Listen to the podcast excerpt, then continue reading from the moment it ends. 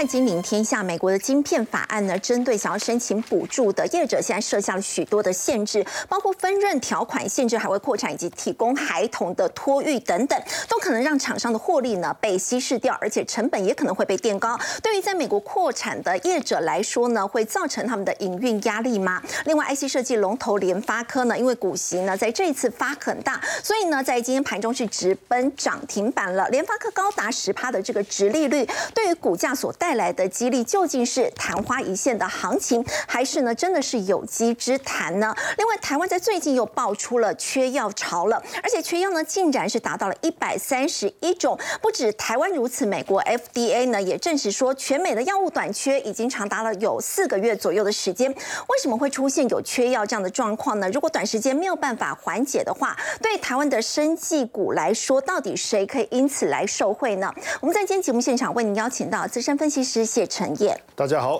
智普产业趋势研究所所长杨胜凡，大家好；资深分析师杜金龙，大家好；以及分析师纪伟明，大家好。好，陈燕通膨是比大家想象的还要更顽强呢。现在美银说呢，终端利率呢要调升到将近六趴，才有办法来对付通膨。而且连欧洲呢都比大家想象的更加严重。对，因为呃，现在路透啊特别呃做了这篇报道，我们仔细去看它的内涵，发现其实整个情况比我们想象严重。为什么？美银也是重量级的这个金融机构，他直接告诉大家说，联总会要把利率升到百分之六。他是说联总会可能要。坦白讲，大部分华尔街的这种大型的金融机构，它要出一个报告之前。都不会无地放矢哦，基本上一定有做了非常详细的调查，甚至搞不好都有他们自己安排的这个窗口，让他们得到这样的讯息，甚至有没有可能是联总会透过他来跟市场讲，哎，其实我们未来要到百分之六，你要有心理准备，因为通膨实在太严重，消费者需求降不下来，然后你现在这个劳动力市场又这么紧张，基本上你可能。我们呐要面对更长的这个对抗通膨的一个时间。那如果只有美国，我觉得这个问题可能没有我们想象的这么严重。可如果是全世界、全球呢？就说啊，你们又又在危言耸听。不，我跟各位讲，欧元区两大经济体，法国二月份的通膨年增率多少？七点七点二，比美国还严重啊！西班牙二月通膨多少？六点一七。而且你看这个图。它是急速这几年这样子是急速的一个攀升。对，当一个通膨并不是一个稳定而温和的成长的时候，请问有谁受得了？你根本没有心理准备去对抗这个通膨。是，那怎么办？那我势必要强劲的升息来去面对通膨。每一个地方都一样，美国要强劲的升息，欧元也必须强劲的升息。而强劲的升息，我们叫紧缩性的货币政策。所以你最后的利率要达多少？百分之四，哎，四趴。大家还有印象吗？之前不是？到处都是零利率吗？美国也是零利率啊，欧洲也是零利率，接近零的利率，甚至欧洲过去还是负利率哎。现在你来到百分之四，这个压力也未免太大，所以德国公债值率突然之间急速的又又开始往上。当然这一段时间已经急速拉升了，对不对？最近又开始飙高，又创了新高，这个代表什么？市场认为持续升息的状态。应该是确定，这个当然会带来很大的压力，对民众的压力，对大家的消费的能力来讲，都是一个剥夺。而英国呢，因为我们刚才讲欧元区嘛，英国早就已经脱欧了。那英国的 CPI 十点一，哎，不错啊，有降下来啊。官员也说，你看我们从十一也帮你想办法降到十点一了。可是实际上机构所做的调查试调。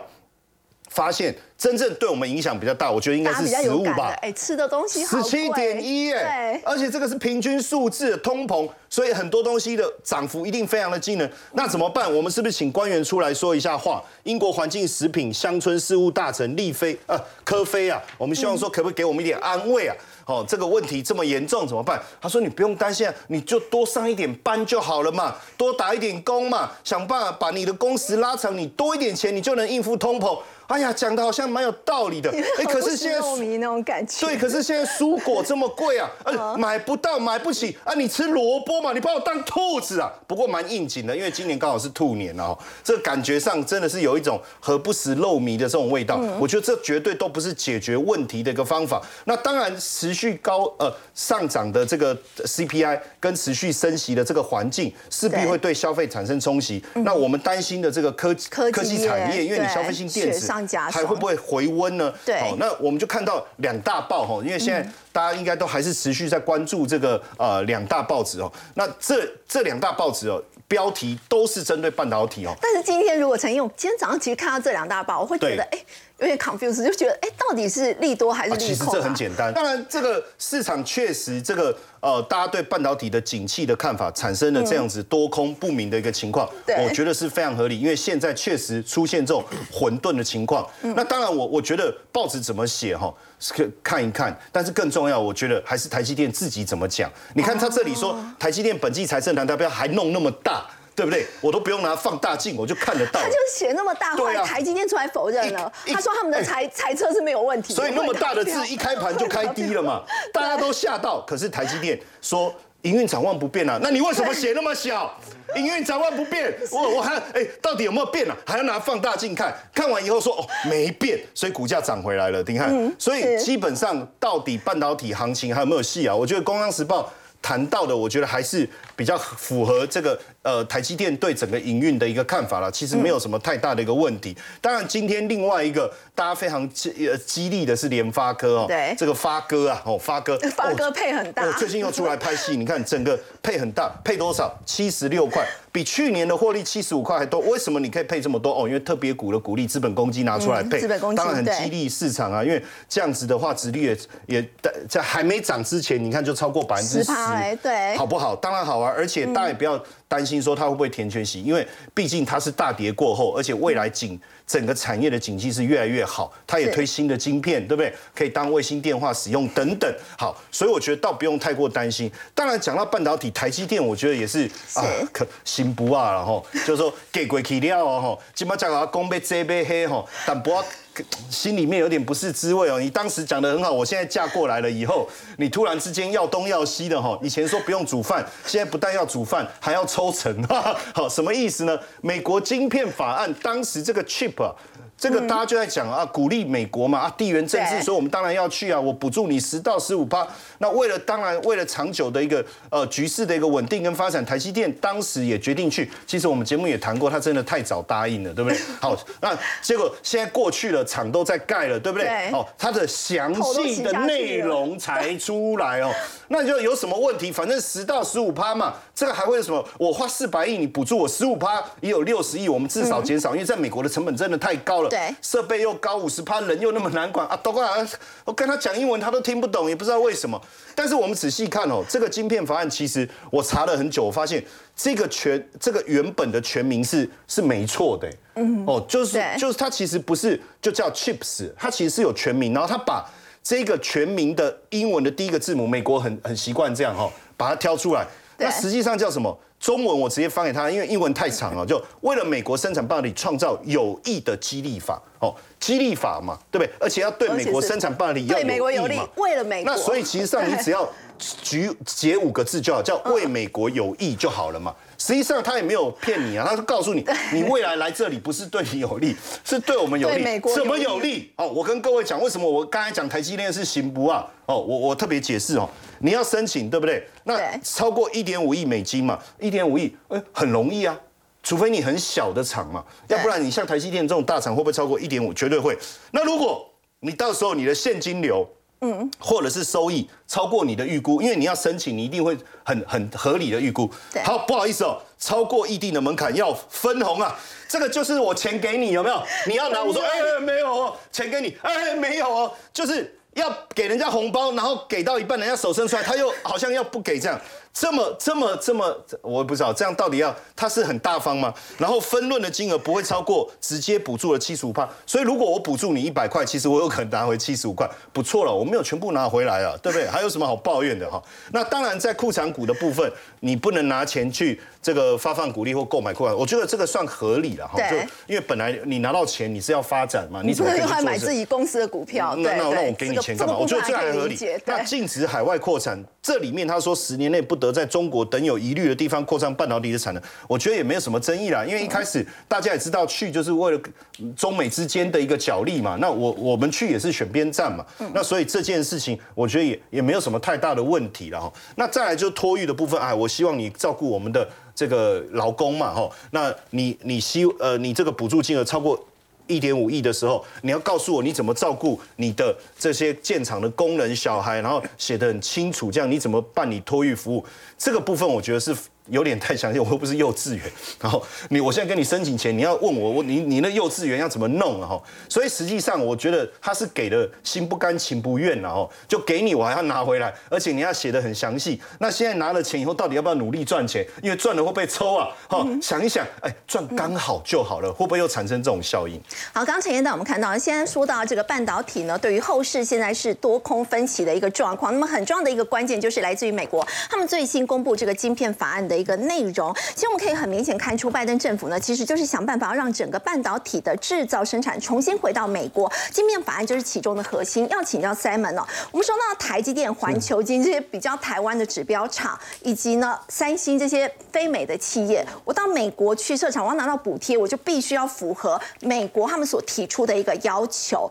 刚刚所提到包括分润、托运费用，不过这些费用都有可能让厂商他们的获利被稀释掉，成本我想可以了解。一下哦，其实它是藏有猫腻，但是这个猫腻呢，其实都是埋在里面哈。我们第一个，我们先看一下，说为什么是五到十五趴？对，而且呢，它不是，它是右手说，哎，我给你台积电，左手说，哎，Intel 也要。三星也要哦，所以很抱歉，就是大家都有 哦。只是为什么五到十五趴就跟你要在那边设点的技那个纳米有关，技术有关。所以我没有独后单一家的公司，不会独后呃台积电。然后呢，如果因为你像现在呃三星比较呃制程比较熟的，他现在说要三纳米是有困难，那可能是七纳米、五纳米，那可能就是在十到十五趴。嗯。那台积电说我先盖个五纳米，然后二零二五年以后可能再盖新的，那可能三纳米。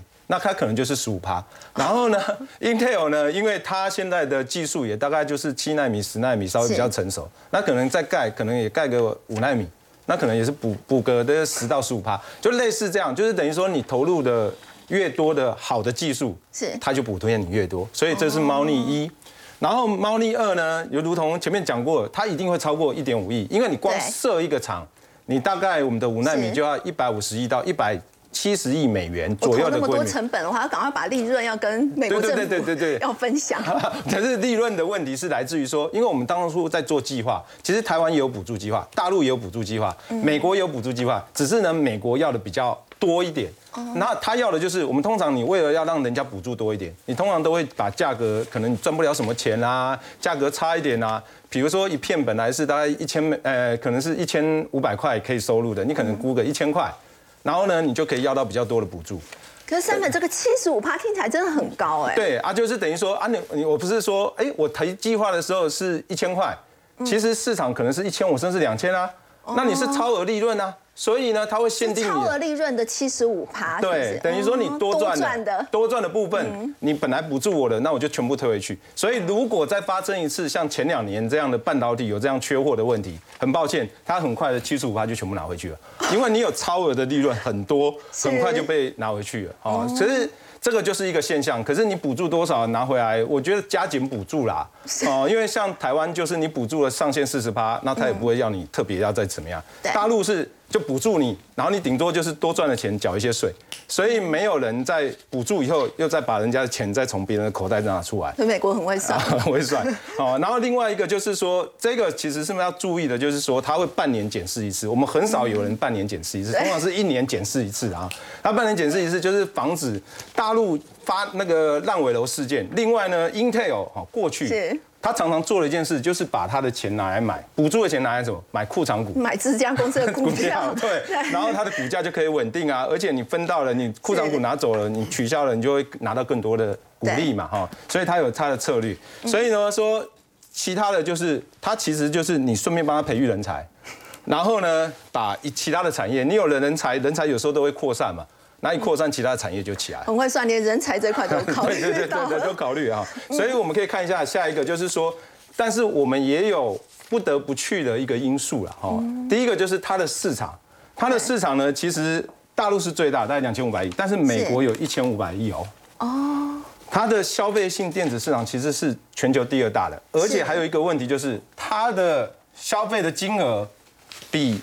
大陆大陆还高，对，将近翻倍，是。所以呢，它的等于说大家买的钱又贵然后呢，消费金额又大，那你去不去？如果不去的话呢，到最后他可能又来给你一个加税啊，又来什么样的措施？所以去了以后，其实就是把这个大陆的市场也可以一起囊括下。人均电子产品它的消费金额是最高的，对，全球最高的，是哦，所以它整个的市场事实上是可以期待，所以大家去也有预期它的市场。是，还有另外一个意涵哈，我们可以再来谈一下。我们认为说在。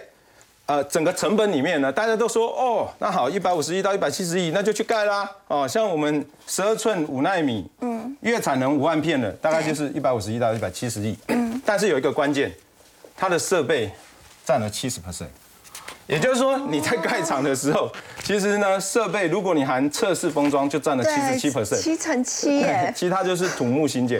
那你再拉回来说，那请问一下，设备谁的好处多？对，很抱歉，就是美国哦，美国哦，印材啊这些哈，还有美国主要这些了哈，这些。你在那边最大块的这个成本的部分，在设备的部分也是美国赚走。对，大概有四十 percent 哦。所以等于说呢，相关的呢，美国其实你就算盖厂没关系啊，你一百五十亿啊，假设四十 percent，我也拿了六十亿美元给我这些的生产的厂商啊，所以它的成本意涵来讲的话呢，其实是很符合美国的利益啊。嗯，再来，我们再看另外一个意涵哦。主要呢，人力配置的意涵来讲的话呢，大家也分享一下哈。十二寸晶圆呢，它主要呢包含作业员啊、制程工程师、设备制造管理师等等。对。啊，它的分配是这样，所以你可以看一下哦，作业员是最多，大概五百名。是。那 total 呢，大概是一千两百名到一千五百名，看大小了哦。那我们要关键是在哪里？第一个。哦，因为它需求会占到三十 percent，而这三十四 percent 呢，作业员大概九成，都会在当地，那所以提供当地的就业机会。对，所以它有创造就业。那其他的管理师啊、工程师这些营运后呢，会占到六成。哦。所以呢，还是到最后还是当地为主。那可能台干呢，就是去把它 handle 比较大的一个一个案子啊，或是等等的。嗯。所以最后呢，我们做一个总结。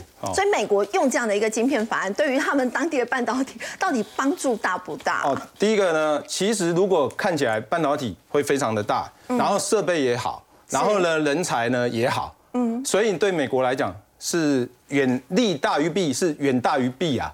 哦，就是补贴一些钱，但是可以拿到更多的东西。为什么之前张教父还会说美国不要太天真？哦，这个天真呢，是说明这一件事情哦，就是其实呢，半导体会非常复杂。嗯，那案例是谁？失败的案例呢，就是以前的中国大陆。中国大陆呢，已经丢了几千亿的美金。在发展半导体也是肯砸钱的，对。然后呢，砸了那么多钱呢，也不过做到十四，现在迈向十跟七，其实都有很大的量产的问题。对。所以呢，他说不要太天真，就是说如果没有我台积电来，你们要弄一个半导体，其实是很难很难很难的。然后呢，再加上我来的也不会是最先进的，所以台湾也不用太担心。嗯。哦。所以呢，整个来讲，等于他做这一步棋呢，是美国也顾到了，台湾也顾到了。然后呢，更重要就是说，其实呢，它的成本一定会增加。对啊，那会不会反映在终端产品的销售上？对，所以它就用就是用补助，所以到最后可能企业的获利会再少一点，那就看补助的状况。所以呢，整个完整来讲的话呢，其实是对台积电半导体厂商还有美国这边其实都有利的。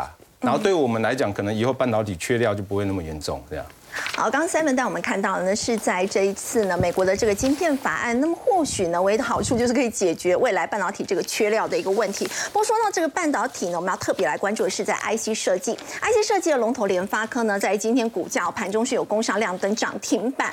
那么在这一次，主要的原因是因为这个股息真的是发很大哦，联发科十趴的这个值率率要特别请教伟明哦，在今天的这个大涨哦，是。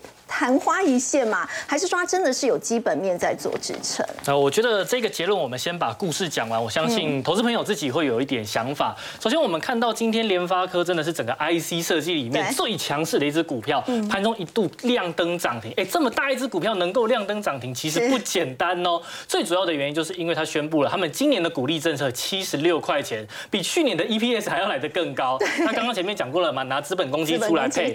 但无论如何，你说拿七十六块。钱再加上今天的开盘价算下来，哎，殖利率超过十 percent，这个时候大家就觉得好心动哦，我是不是现在买进以后，我在接下来一段时间，我就可以拿到七十六块钱的股利，一张有七万六哎，然后觉得说，哎，我可以赚到这样的一个股利，然后又可以赚到股价价差。哎，对，这个时候美好，这个想法非常的美好，但是现实会不会很骨感的？来，我们来看一下，其实啊，在这个地方，哎，我们先从过去的历史来帮大家做分析。其实去年的时候，联发科公布他们的股利政策，就是配七十三块嘛，是在五月三十一号，也大概是在这个位置上面。对，那配 A 宣布完以后呢，哎，股价真的往上拉了一段，因为其实去年大概股价也是九百块左右，所以算下来，殖利率虽然没有到十 percent，可是也离十 percent 十 percent 没有这么的远。对，所以其实在公布完股利政策以后，在短线上面对于股价来讲，哎，确实是一个利多的题材。嗯，可是我们看到它配完息以后留下了这一个缺口，到今天。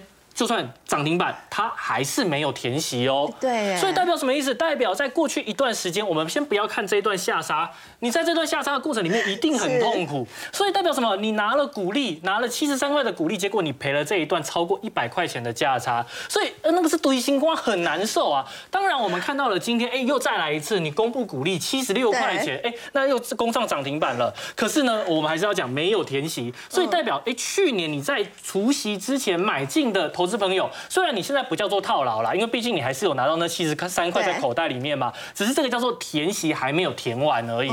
那今年会不会也一样？哎，这件事情没有人知道。对。可是我们要要告诉大家的是什么？今天你的鼓励政策不管是高还是低，哎，很高的时候，短线上面大家很开心嘛，哎，股价就上涨。可是你在长线更长一点来看的话，股价到底要涨要跌，你还是要回归到这张股票它的基本面上面来去做一个观察。那我们还有更多的例子可以来看，我们先来看一下。也是很多人很喜欢的华硕哦，二三五七的华硕，在去年的时候，哎，公告他们的鼓励政策，算下来现金值利率也是高达十三点十七 percent，三趴以上哎。对啊，这个这么的甜美诱人，当然要在除夕之前买进啊。可是我们看到了，哎，一样除夕有一个大的跳空缺口啊。对，可是呢，我们到今天它有填息吗？完全没有填息哦。其实跟联发科是一样的状况，它还比联发科更惨一点，它现在是贴息的状况哦。你不止这个股利拿到口袋里面，你还赔了价差。所以其实你说这个现金值利率很高，哎，确实啊，它是一个题材。可是你看后面的股价，哎，真的是有可能赔到价差。对，哎，华硕也不是小股票啊。再来还有这一个二三四七的联强也是一样，哎，除息，哎，现金值利率七点一三 percent 也算是不错了啦，中规中矩。那么我们可以看到，它其实今天的股价到现在一样没有填息啊，仍然是贴息的状况。在这个位置点的话，其实还是没有填息。所以代表是说，哎，很多投资朋友赚到了这个股利，放到口袋里面，可是你看到你的账上未实现损益，怎么是负的呢？所以我们要告诉大家的是，其实我们在看直利率，它其实是一个助攻的题材。对，所以我们要把它当成什么？当成是一个盾牌，也就是当今天有利空来袭的时候呢，这些高值利率的股票，他们会有比较高的防御力。可是你不能错把盾牌当成矛。不然你回头一看，你只赚两毛，那这样子就不行嘛。那我们呢也整理了一个表，我相信大家可以看得更清楚。因为我们不要说，我们就挑这些没有填息的出来讲。其实台股里面有非常多高值利率的，在去年你看这些股票值利率都大于十 percent，阳明还有二十趴以上哎。没错，阳明航运股去年非常多人喜欢，都说啊这个零股利我可以赚很多。可是你看哦，像是阳明嘛，对不对？去年这个值利率二十点三五 percent，结果到现在贴息多少？贴三十三，你贪了这二十块。钱的股息，结果呢？你到现在你的价差赔了三十三块钱。对，像是敦泰，你做驱动 IC 的，哎，去年的现金值利率有十六点三八哦，也是非常高。结果呢，它股利拿多少？十五点八四。到今天贴息贴多少？贴二十四点八。那再来嘞，还有散装行业的中飞航，我觉得这些我们可以看得到，有非常多的股票，其实他们在现在都还是贴息的状况。是，虽然就算有一些你说什么神盾啊、永信建，他们曾经一度填息，可是我们如果回归到了去年，你说股市涨的这样子的状况不太好，所以股价出现了修正以后，那它就算一度填息，到现在它还是贴息的状况啊。对，一年过去了还是没有创没有错。所以问我们要告诉大家讲的是，哎，直利率这个题材啊，还是回归到说，哎，对于短线上面来讲，它会有一点激励的效果。对，那实际上面它是一个左手换右手的概念，很多大户是不喜欢领股利的。为什么？想想看哦，哎，一张阳明，我们假设说他拿两万块钱嘛，股利二十块钱，那如果他有一千张呢？他要拿多少？他要拿两亿耶！这两亿不是白白给拿给你就好了，你要缴税耶。是，对，所以有很多的大户其实他们在除夕之前是不喜欢买进股票的。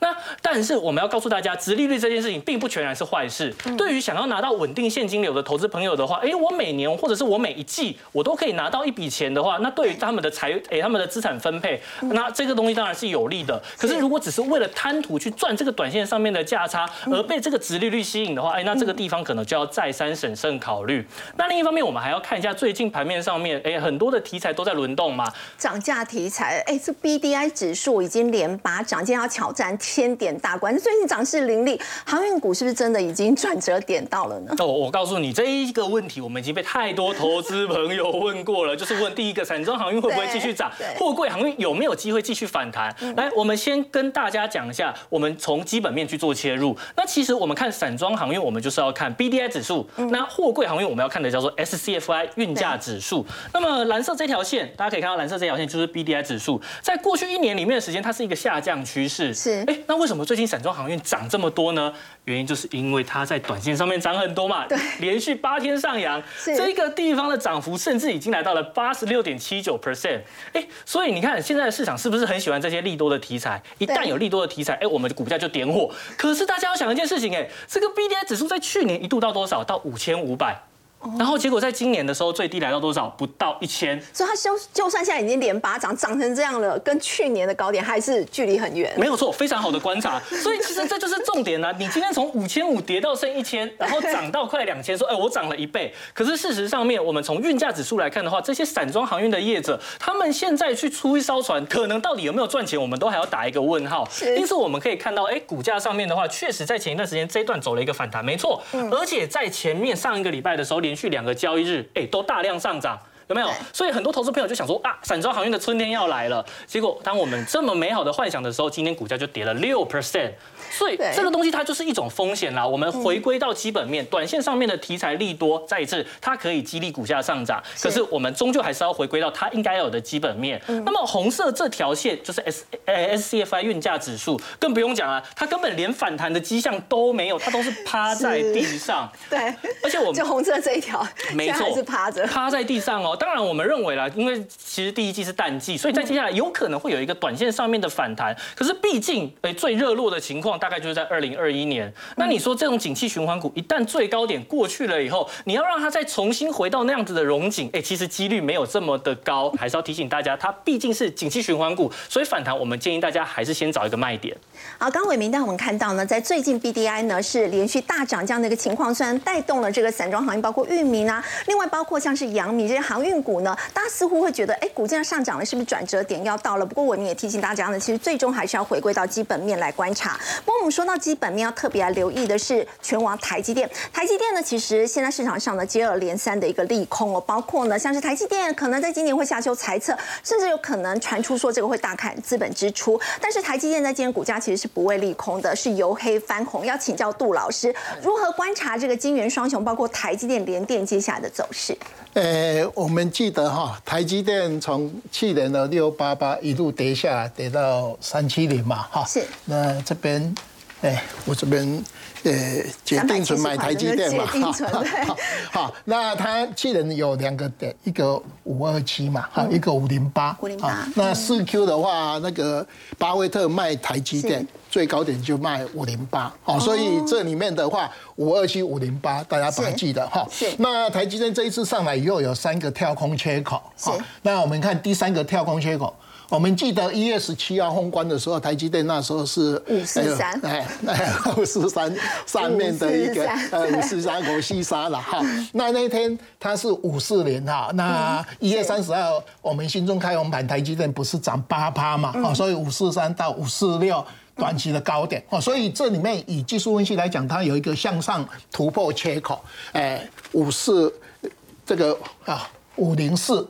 那一天五零五，所以前天它不是拉回在五零五嘛？哈，那今天开盘破了五零五到五零四，哇，又急拉嘛？哈，急拉完以后，呃，收盘五二二。哈，那我们看得到上个礼拜五台积电不是尾盘被两万多张砍了九块钱嘛？哈，那今天涨十一块，刚好又回悟到哎这个平台啊，所以哎台积电的话大概在五零四到。哎，哇这个五四六哈之间做平台的整理哈。那这里面的话牵涉到说，诶，台积电会不会？在晚上或晚下，哈，跟我们等一下讲的大盘一样，因为我们知道涨的台积电跌台积电嘛，哈，那我们现在大盘刚好是诶涨到一个所谓关键点，哈，所以诶在我们的二月份，我们知道。二月份大盘是涨一点五六嘛，台积电是跌二点一一嘛，它相对非常的一个弱势啊，所以那时候诶钱就从我们的台积电转到其他的类股，我们经常讲的就是说啊一家烤肉万家香哈，那今天刚好倒过来哈，今天就是诶莲花科拉上来，莲花科带动带带动哈，那我们记得上个礼拜五我们这些所谓 AI。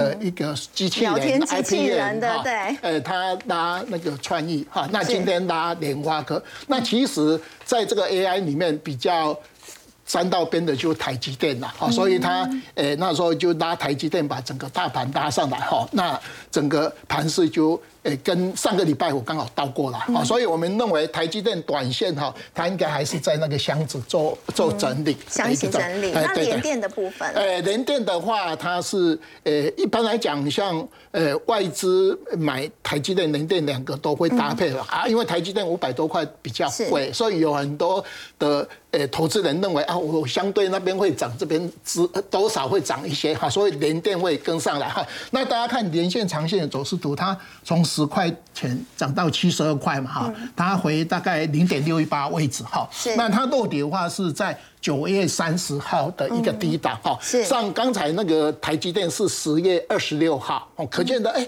那个联电还比较早，哎，比较早，比较早先涨上来，对，啊，这边今天哎五十一点多嘛，哈，涨比较，而且它配。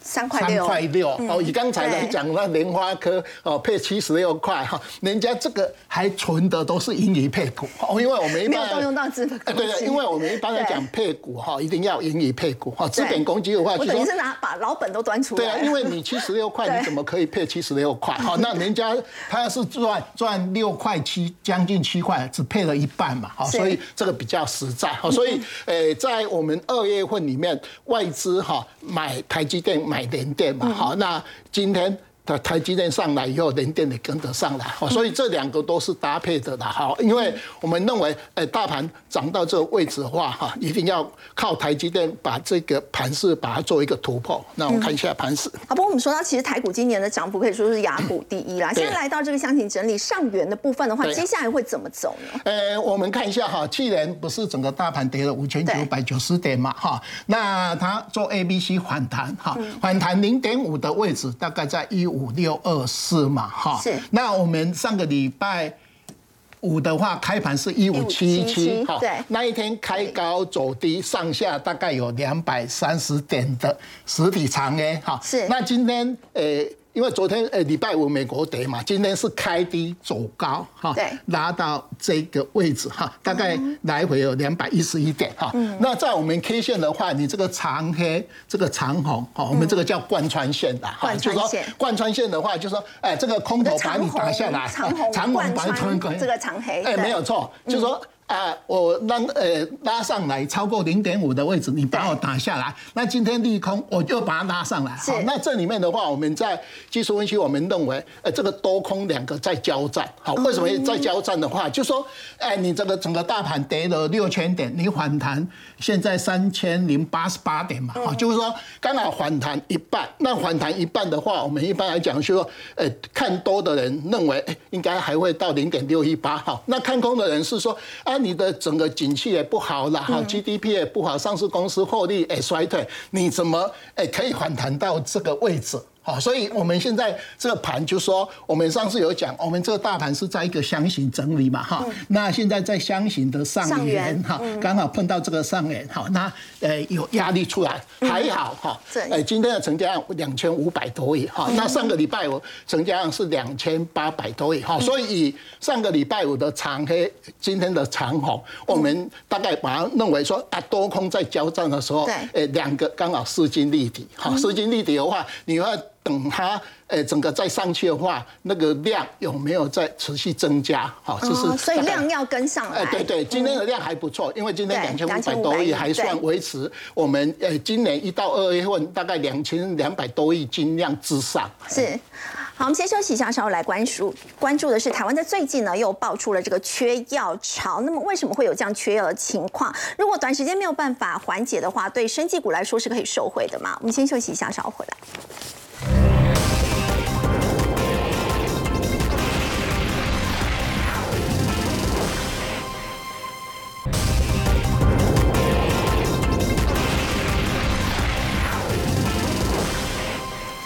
最近又爆出了缺药潮，而且缺药呢竟然是高达了一百三十一种。这种情况呢，其实不止在台湾，美国 FDA 也说他们缺药呢，其实已经长达四个月左右的时间。要请教三门，为什么会出现缺药的状况？如果说短时间没有办法缓解的话，对生技股来说是好事吗？哦，我想先回答第一个问题，就是其实呃，缺药是应该是说从 COVID 发生以来，其实就发生所谓的有缺。抗生素的问题，只是大家都用不到，所以没有感觉。那主要是要跟大家讲一下为什么那时候呢？主要都是在啊不会用到，所以也不会有感觉缺货哦，也 没有那么缺了哈。需求没有那么大。对，需求没有。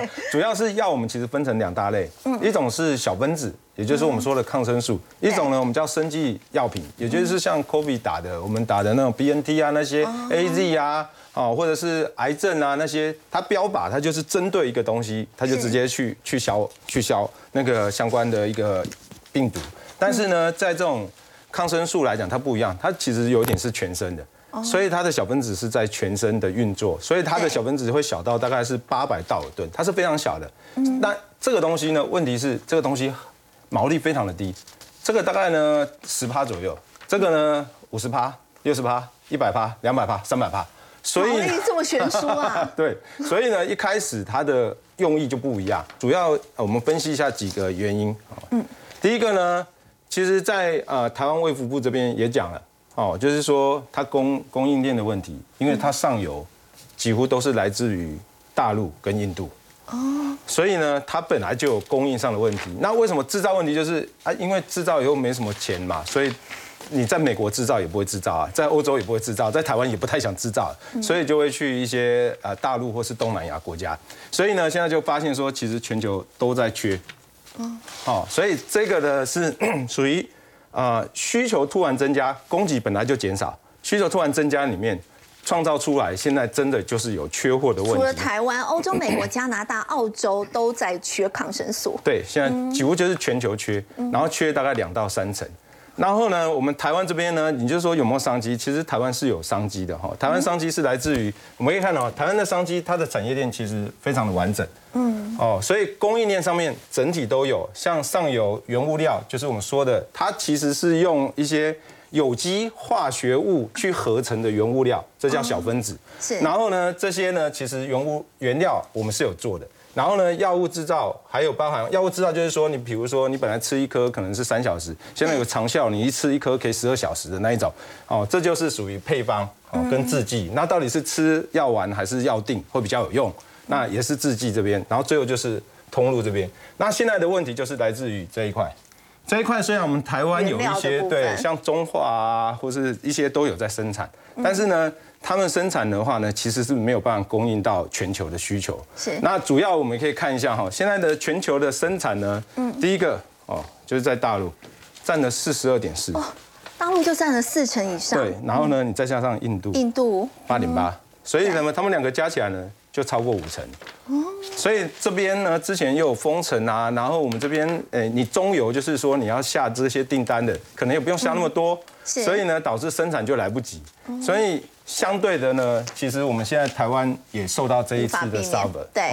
那目前呢，也由于都已经移移到这种就是生产以中国大陆或是呃像印度为主的哦，所以呢，也也也因为移过去了哈，所以你短时间要把它挪出来也有困难。嗯。哦，所以呢，我们现在呃在台湾厂商这边呢，我们可以看下一页哈。现在的阴影呢，第一个哦，那就是看能不能在这一波里面拿到一些商机。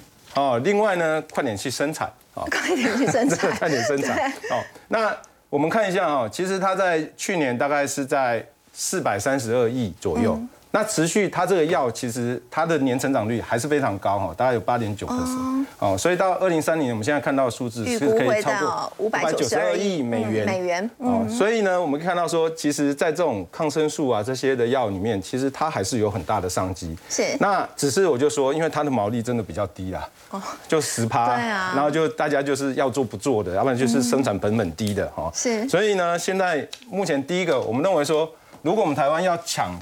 这个商机里面，对，因为第一，我们跟呃大陆的这些原物料厂也比较好，哦，就跟。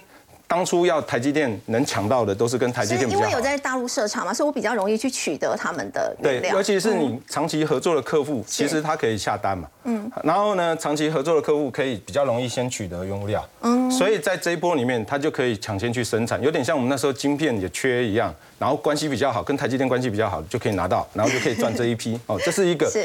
但是我们认为说，在未来来讲的话呢，主要还是第一个可能朝所谓的一个。东南亚啊，相关的去布局啊，然后呢，把我们的成本再压低，薄利多销嘛，好，这一块其实是有机会的。第二个就是现在其实抗生素，我们大家都有一个毛病，比如说要吃三天的药。那我们可能都吃一天，觉得自己好了，就症状缓解了，我就停药了。对，停药。那你到最后，你可能这些的病毒细菌就有办法去去对这个抗生素是没有什么效的，所以就要新的抗生素。那可能有一些抗药性就会出现。所以现在就有一些台湾的厂商，其实他们也在研究新的抗生素去做一些相关的发展。所以我们认为说，在台湾这边，第一个就是短期之内快点增加生产，然后呢。客户关系好了，可能又可以短期的得利，然后呢，再来就是哎，可以开创一些新的药，然后最后呢，在高阶跟低阶呢，我们同时可以把持。所以我们认为说，台湾在这一波里面呢，其实刚好是缺药，嗯。然后呢，其实因为我们知道健保的药费被砍嘛，所以呃，趁这一波其实还是有一些的商机，然后可以去在未来的布局里面去取得。好，刚才门带我们看到，就是因为这一波这个缺药潮蔓延，老牌的这个制药厂呢，其实是还有商机可期的。不过我们说到整个生技业的一个题材哦，在现在呢，是真的已经是所谓这个本意比，而不是过去大家所说的本梦比吗？我们稍后来看到生技股的这个市值王耀华药，它是如何靠一颗药让这个七七乳家的老董可以捡回一命？先休息一下，稍后来了解。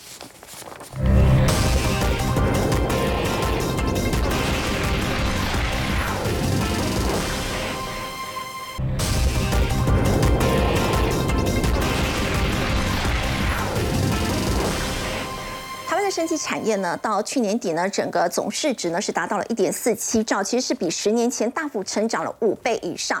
要请教陈燕，哦这生技股是不是已经转股成功？尤其是生技股的市值王耀华药，耀华药呢，我们说它靠一颗药可以让七七乳家的劳动捡回一命。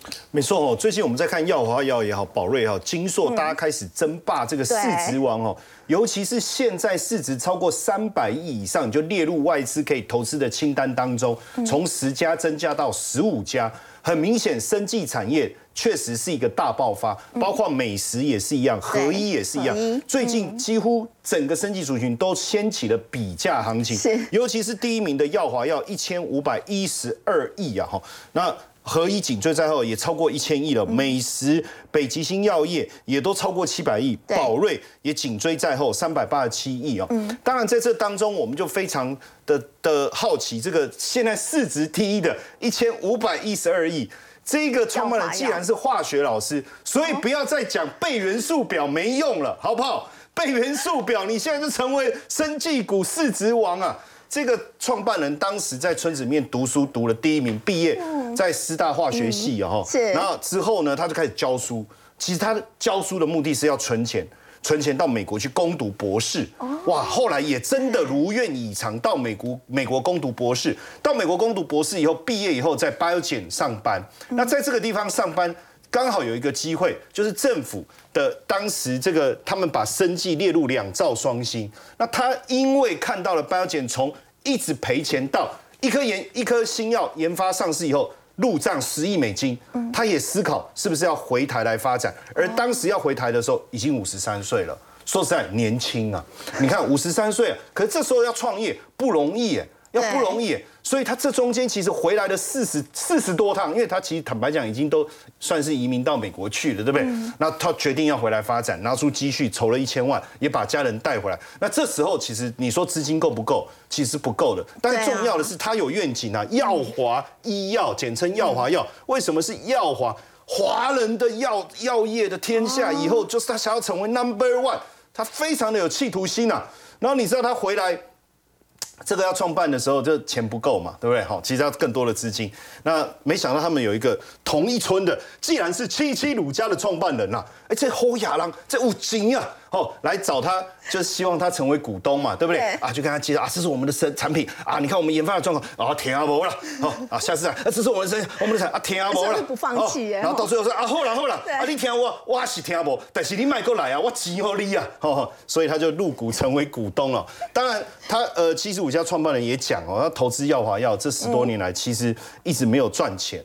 这药，因为股这个公司一直在研发新，哎，研发新药很可怕，一颗药是烧钱，一颗一颗药三十三十亿台币哦，你要花这么多钱，你临床的过程，但是呢，等到这个药上市 P 一一零一哈，P 一一零一。因为他就说，哎，那你你你来吃我们这个，你的肝病一直没好，因为这个是孤儿药嘛，针对罕见疾病、肝病等等的哈，哎，来吃吃看。那过去他他试了非常多的药，一直都没有很好的一个结果，没想到试了这个呃药华药的 P 一零以后，竟然降低副作用。所以你看，有时候真的是这样啊，一个。一个好心啊，我投资你，你不要再来介绍了，我听不懂。没想到救了自己一命，对，所以这个是非常有趣哦。但是在这过程当中，说实在，大家在看整个药华药哦，前十年真的是蹲呐，就一直在做研发，因为非常的烧钱。坦白说，那你要不断的投资。他现在在美国、日本两家这个子公司也要在增资，为什么要扩大在日本？美国跟日本市场的一个发展，当然对台湾的一个生技产业来讲，我觉得接下来几年政府的政策也特别的支持。那我们有这么多优秀的，甚至你看他当时为了。研发也把罗氏的高管把他挖过来，所以打败罗氏药厂就是台湾的药华药。好，刚刚陈燕带我们看到的是药华药的故事，我们稍后回来要来关注的是，在今年呢，其实台股截至二月底呢，整个大盘的涨幅已经将近有一成了。那么接下来到底会怎么走呢？有哪一些的观察重点？我们先休息一下，稍后回。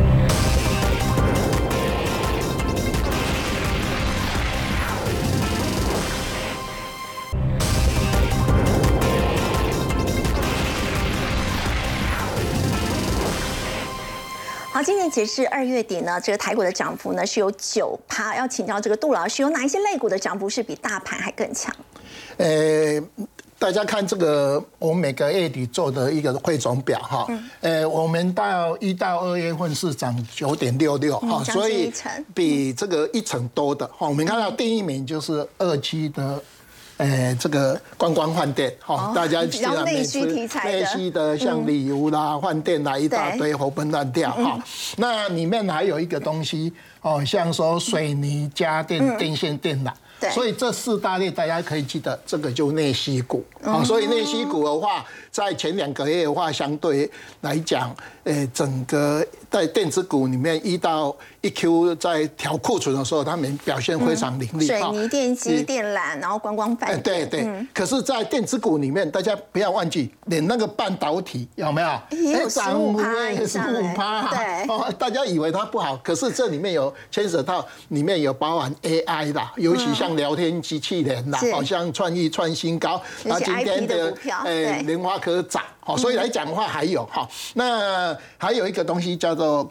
关店 哈，就是面板。那因为面板，诶，它公布这个所谓的上去年大赔钱哈，利空出尽，外资一直在买，有打群串，所以诶，面板没涨哈。那因为资通这一方面，我们有一个安那个资讯嘛，所以它有比较涨啊，所以这几类股应该是前两个月比较好的类股。法人买比较多的是？诶，我们看一下下一页哈，我大概月底的话，我都会在我们交易所的诶。去弄好，那一般来讲是，呃，外资投信这个比较准啦，好，那自营的话，它有时候有避险，好，那大家看一下，哎，里面。